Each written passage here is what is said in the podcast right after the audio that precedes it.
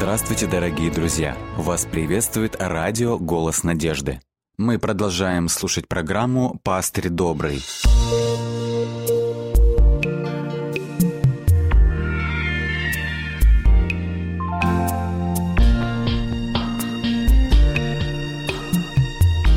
Программа «Пастырь добрый».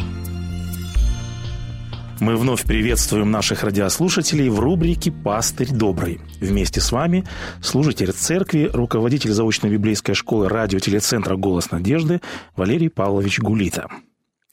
В прошлой программе мы рассмотрели основные разделы книги Откровения, книги, которая указывает на уникальность служения Иисуса Христа в небесном святилище. Сегодня мы продолжим исследование этого уникального откровения Бога. Книга Откровения – это единственная книга, в которой Иисус Христос, наш Господь, являет себя, открывает свое служение непосредственно с небес, непосредственно с небесного святилища.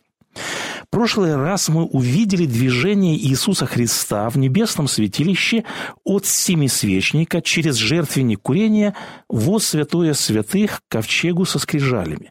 Мы подметили, что каждый этап этого движения связан с ежегодными ветхозаветными праздниками. Сегодня я хочу представить общий план книги Откровения. Это поможет нам немного лучше понять смысл всей книги, а также каждой ее части – План книги Откровения можно сравнить с устройством миноры или же семисвечника. То есть в данной структуре параллельные разделы соответствуют друг другу. Итак, в первых главах, это главы с первой по третью, представлены семь церквей, и здесь показана церковь, которая находится на земле. На земле церковь – это гонимая церковь, это страдающая и борющаяся церковь. В последних главах это последняя часть книги Откровения, 21 и 22 главы, это параллельная часть первого раздела. Церковь здесь уже показана в белой одежде пред престолом Бога. Это уже победившая, это уже торжествующая церковь. Здесь показан триумф церкви. То есть здесь Христос как бы дает обетование, что несмотря на трудный, несмотря на тернистый путь церкви, церковь все же ждет, в конце концов, славное будущее. Второй раздел, или же можно сказать раздел Б, это главы с 4 по 8, здесь показано, как Христос начинает духовную брань.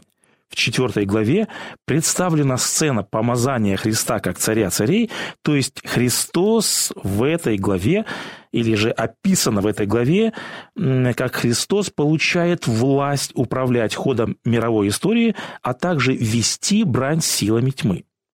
В параллельной части, это можно сказать пункт Б1, это главы с 17 по 20, здесь снова показан Христос как царь царей, но он уже на белом коне. Здесь уже Христос завершает свою брань. Здесь сказано, что он совершает суды. Следующий раздел, раздел С, с 8 по 11 главы, звучит звук труб. Этот звук призывает жителей земли к покаянию. В параллельной части, это 15 и 16 главы, здесь речь идет о том, что время испытательного срока уже закончилось, изливаются суды, и эти суды являются следствием отвержения благой вести. И вот обратите внимание, в центре книги Откровения, это главы с 12 по 14, мы видим образ истинной церкви Бога в 12 главе показана верная жена или же чистая дева. Здесь же в 12 главе показан также красный дракон. Сказано, что он хотел пожать младенца, а потом пошел в брань с прочими от семени жены. В данной структуре главная часть, главная идея, главная мысль всегда в центре. То есть мы видим, что здесь, в книге Откровения, в центре книги Откровения, помещена главная богословская мысль. Это великая борьба – между Христом и сатаной за право обладать сердцем верной жены и жителей земли. Мы находим также, что у дьявола есть своя весть, свои средства обольщения, это лжеучение, гонение, искушение. У Бога есть своя весть, это трехангельская весть, которая представлена в 14 главе. Итак, что мы видим? Мы видим, что книга Откровения построена по принципу параллелизма. Параллельные разделы взаимосвязаны друг с другом, а в центре этих параллельных разделов находится главная центральная мысль. В центре книги Откровения помещен, как мы увидели, образ истинной церкви Иисуса Христа. То есть все внимание, фокус книги Откровения как бы сосредоточен на церкви Иисуса Христа. В книге Откровения Иисус Христос являет волнующую историю о зарождении, остановлении, испытаниях и полном триумфе своей церкви. Четвертый президент Соединенных Штатов Америки Джеймс Мэдисон как-то сказал, «Мы имели возможность пристально рассматривать юридические институты христианства в течение 15 веков. И каковы их плоды? Возникает вопрос, почему в результате смешения с иудейскими и христианскими откровениями возникла самая кровавая из когда-либо существовавших религий. Известный русский писатель Лев Николаевич Толстой также писал некоторые отклики о христианах. Послушайте, что он, в свою очередь, говорил. Чем больше, чем подробнее христиане излагали, говорит Лев Николаевич, мне свои вероучения – меня оттолкнуло то, что жизнь этих людей была та же, как и моя, с той только разницей, что она не соответствовала тем самым началам, которые они изглагали в своем вероучении. Они, эти верующие, так же, как я, верующие нашего круга, точно так же, как и я, жили в избытке, старались увеличить или сохранить его, боялись лишений, страданий смерти, и так же, как и я, и все мы, неверующие, жили – удовлетворяя похотям, жили так же дурно, так же худо, как и неверующие. И далее делает заключение Лев Николаевич Толстой. Он говорит, никакие рассуждения не могли убедить меня в истинности их веры, только действия такие, которые бы показали, что у них есть смысл жизни такой, при котором страшные мне нищета, болезнь, смерть не страшны им – только это могло бы убедить меня. А таких действий я не видел между этими разнообразными верующими нашего круга. Какая репутация сложилась у христианской церкви за всю ее историю в глазах многих людей? Мы видим, что христианская церковь, к сожалению, большому стала для многих камнем преткновения. Люди не могут понять, они говорят, почему эти люди веруют в одного Бога, читают одну и ту же Библию, но при этом почему столько вер? Почему в христианской церкви проповедуют о морали, о нравственности, о любви, а на деле говорят они – Посмотрите, какие плоды за всю ее историю. Еще Иоанн Златоуст однажды писал, Язычники говорят о христианах. Мы давно уже осудили свои нравы и восхищаемся вашим христианским учением. Но единственное, что нам мешает, это ваш образ жизни. Давайте посмотрим, как представлен образ церкви в книге Откровения. 12 глава. Здесь Иоанн получает очередное новое видение, и что он видит? Апостол говорит, и явилось на небе великое знамение. Жена, облеченная в солнце, под ногами ее луна и на главе ее венец из двенадцати звезд. Мы знаем, что в Ветхом Завете образ чисто верной жены – это символ Сиона, это символ Израиля, то есть народа Божья, Церкви Христа. Здесь же в 12 главе, в 17 стихе объясняется э, или же дается характеристика – верная жена, истинная церковь Бога – это те, как здесь сказано, кто сохранили заповеди Божьи и имеют свидетельство Иисуса Христа. В книге Откровения верный народ Божий представлен в символической цифре 144 тысячи. О них сказано – 14 главе, в 4 стихе, что они одеты в белые одежды. Далее сказано, что они не осквернились, они непорочны, на их челах стоит печать, на их челах начертано имя Бога. Далее сказано, они победили врага кровью Агнца и словом свидетельства своего и не возлюбили души своей даже до смерти. То есть о чем говорят все эти образы и характеристики из книги Откровения. Все это говорит о том, что истинная церковь Христа, Истинный народ Божий – это народ праведный, святой, чистый. У них непорочный характер.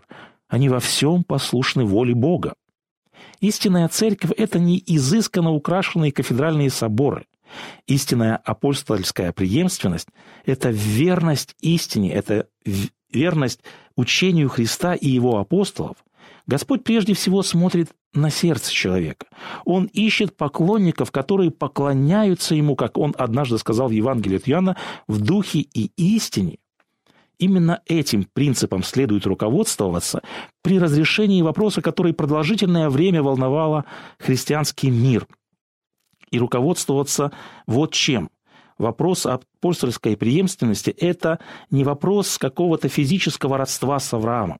Родство с Авраамом доказывалось не именем и не происхождением, но подобием характера. Иисус отрицал, что иудеи были детьми Авраама. Он сказал, вы делаете дела отца вашего. Так и апостольское преемство основано не на передаче церковной власти, а на преемственности духовной. Жизнь, вдохновленная апостольским духом, вера и слово истины, которое они несли, вот подлинное доказательство апостольского преемства, вот что делает людей преемниками первых учителей Евангелия и их учителя. Обратите внимание, что сказано в первом стихе 12 главы. Мы вновь читаем эти тексты. «И явилось на небе, сказано далее, великое знамя». Почему Иоанн добавляет эпитет «великое знамение»? Он увидел нечто особенное. Он говорит, то, что мне явилось, это просто поразило меня. Что так поразило апостола Иоанна? Пробовали ли вы когда-либо взглянуть на солнце, когда оно в зените? Нечто подобное и здесь.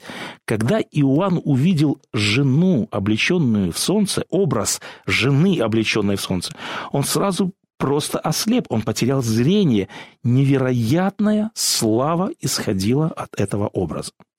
Я хочу обратить внимание, где еще в книге Откровения встречается образ солнца. В первой главе. В подобном образе явился Иоанну Иисус Христос. Там сказано, первая глава, с 14 по 16 стихи. Вот характеристики. Очи его сказано, как пламень огненный, и ноги его, как раскаленные в печи, и лице его, как солнце, сияющее в силе своей. И далее Иоанн пишет, «И когда я увидел его, то пал к ногам его, как мертвый». Помните, апостол Павел также потерял однажды зрение, когда ему явился Иисус Христос. Подобная ситуация и здесь. Когда Иоанн увидел жену, облеченную в солнце, он был ослеплен, он был потрясен точно так же, как он был потрясен от славы Иисуса Христа. Это очень важный момент. Почему Господь явил образ церкви в такой же славе, как и слава Христа? Что хотел этим сказать Иисус Христос?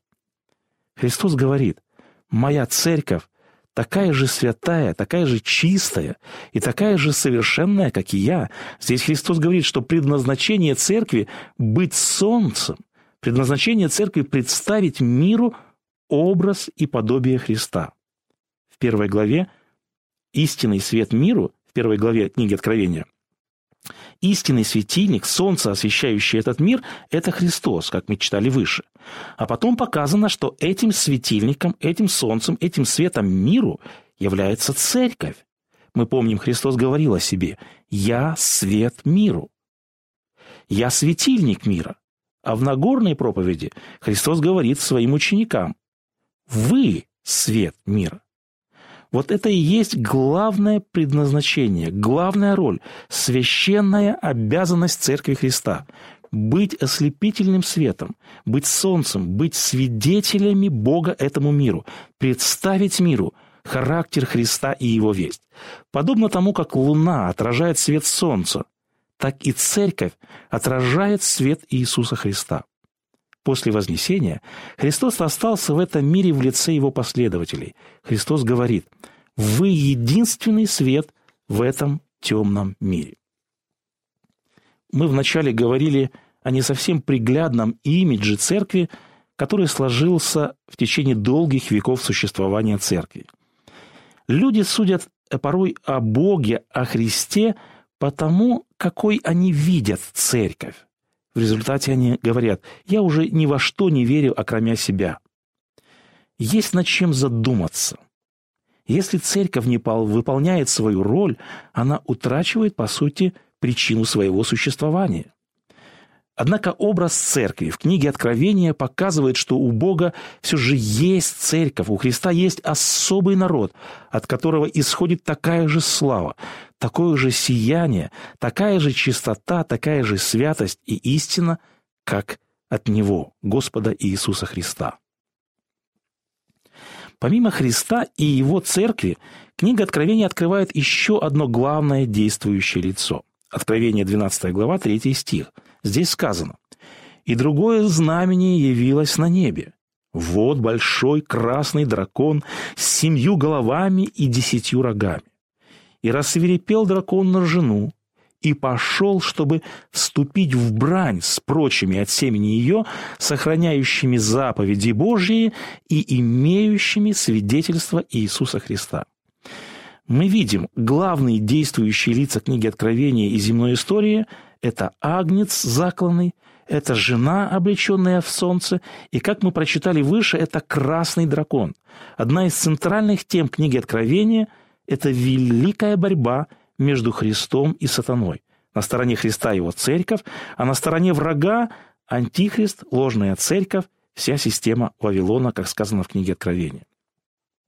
Мы уже говорили, что через всю книгу Откровения проходит лейтмотив, показано служение Христа в небесном святилище. В первой главе показано служение Христа у небесного светильника, потом в восьмой главе мы видим Христа возле жертвенника курения, это ходатайственное служение Христа.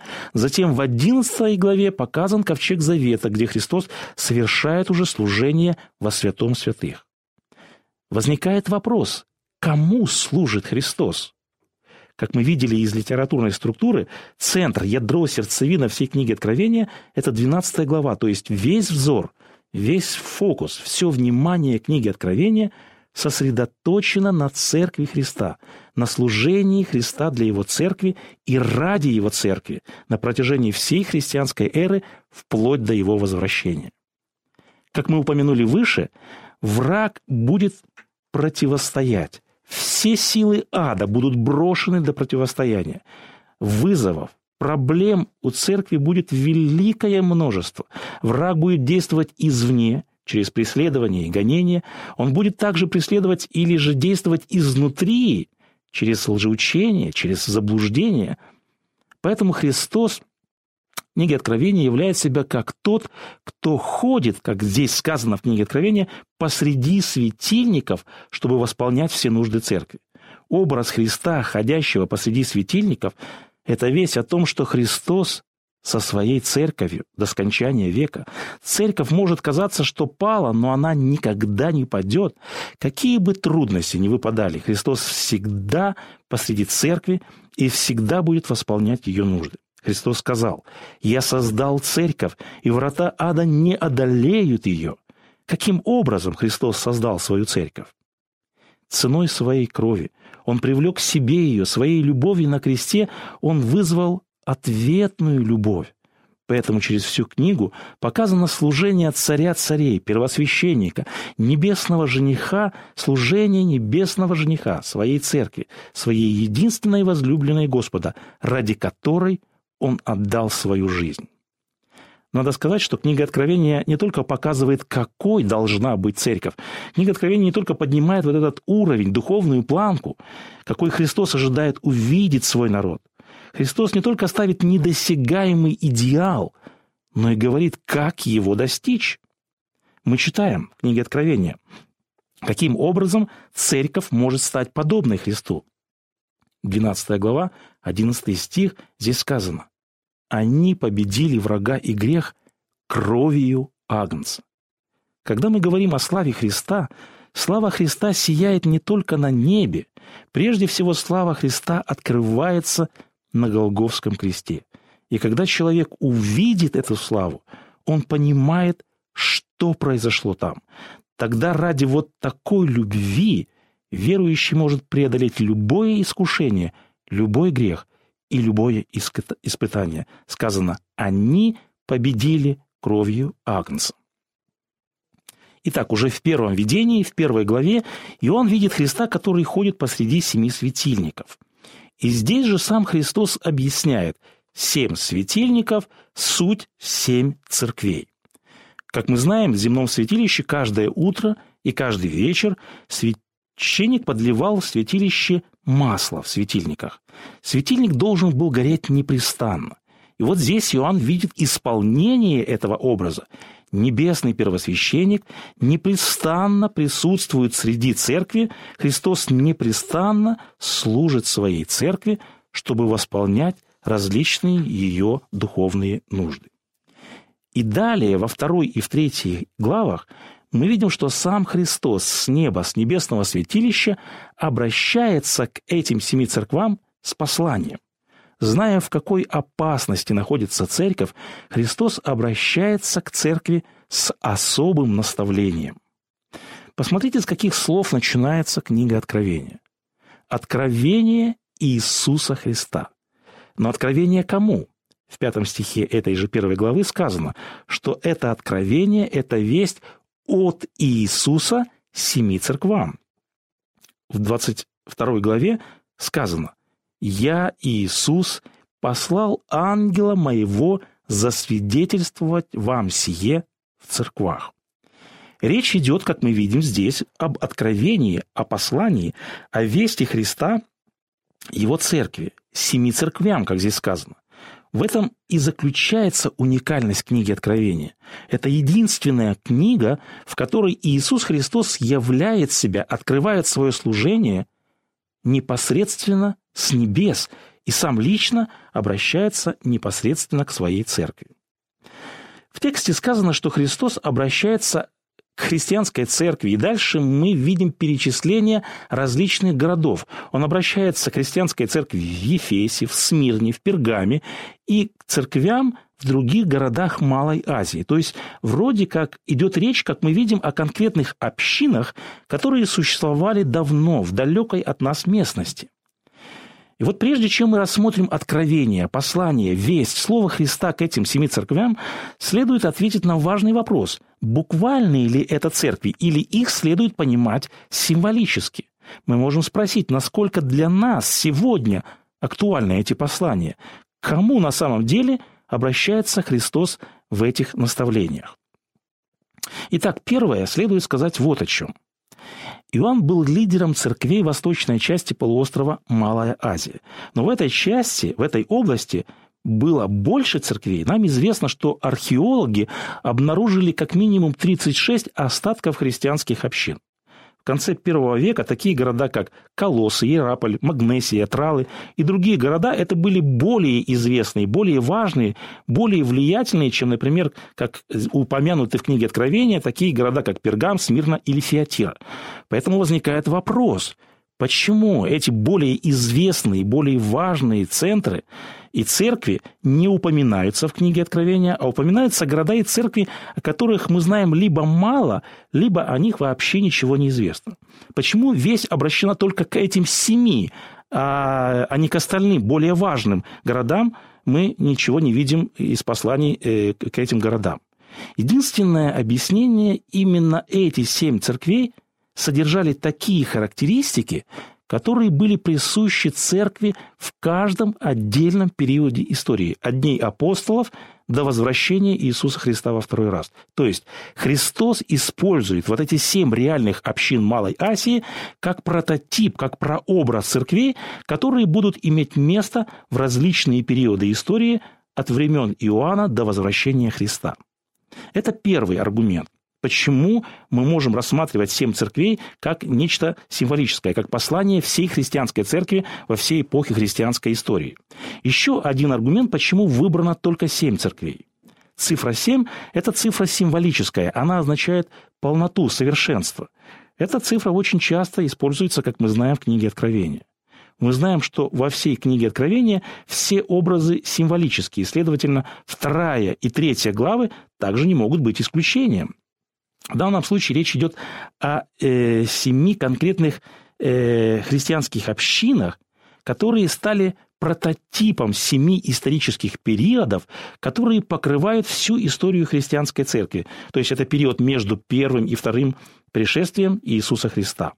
Цифра 7 указывает на то, что божественная весть во второй и третьей главах была адресована не только этим конкретным историческим церквям в древности, но всей церкви Божьей и народу Божьему всего мира на протяжении всей истории. В учебниках по истории церкви, даже не христианские учебники истории, все историки делят историю на семь периодов. Это будет период ранней апостольской церкви или же апостольский период. Это период гонений, период константиновских реформ, период Средневековья, период реформации, период миссионерский и период современной церкви. То есть мы можем сказать, что Христос в пророчестве книги Откровения показывает основные периоды своей новозаветной церкви. Еще один аргумент в пользу того, что эти семь церквей – это пророческие символические периоды. Обратите внимание, вот эти семь периодов истории церкви Господь повторил в книге Откровения несколько раз. То есть мы находим семь церквей, семь печатей, семь труб и семь громов. Вот такие семь пророческих цепей. И когда мы исследуем книги Откровения, мы видим, что четыре периода по семь говорят о тех же самых исторических периодов. Но это не просто повторение, это рассмотрение истории церкви с разных перспектив. То есть пророческий период семи церквей – это оценка духовного состояния церкви на протяжении всей истории. Семь печатей – речь идет о том, как церковь влияет на общество, что происходит в обществе в результате влияния церкви. Это оценка миссионерской деятельности церкви. Семь труб – это пророчество о том, как церковь подвергается судам Бога и влиянию общества. И семь гробов, сказано, и он слышал их, он хотел записать, но Господь сказал – не пиши, что сказали семь громов.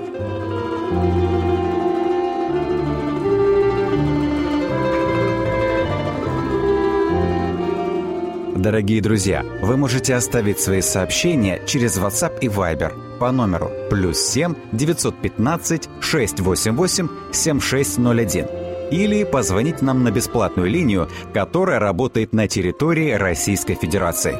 Номер 8 800 100 ровно 1844. 8 800 100 ровно 1844.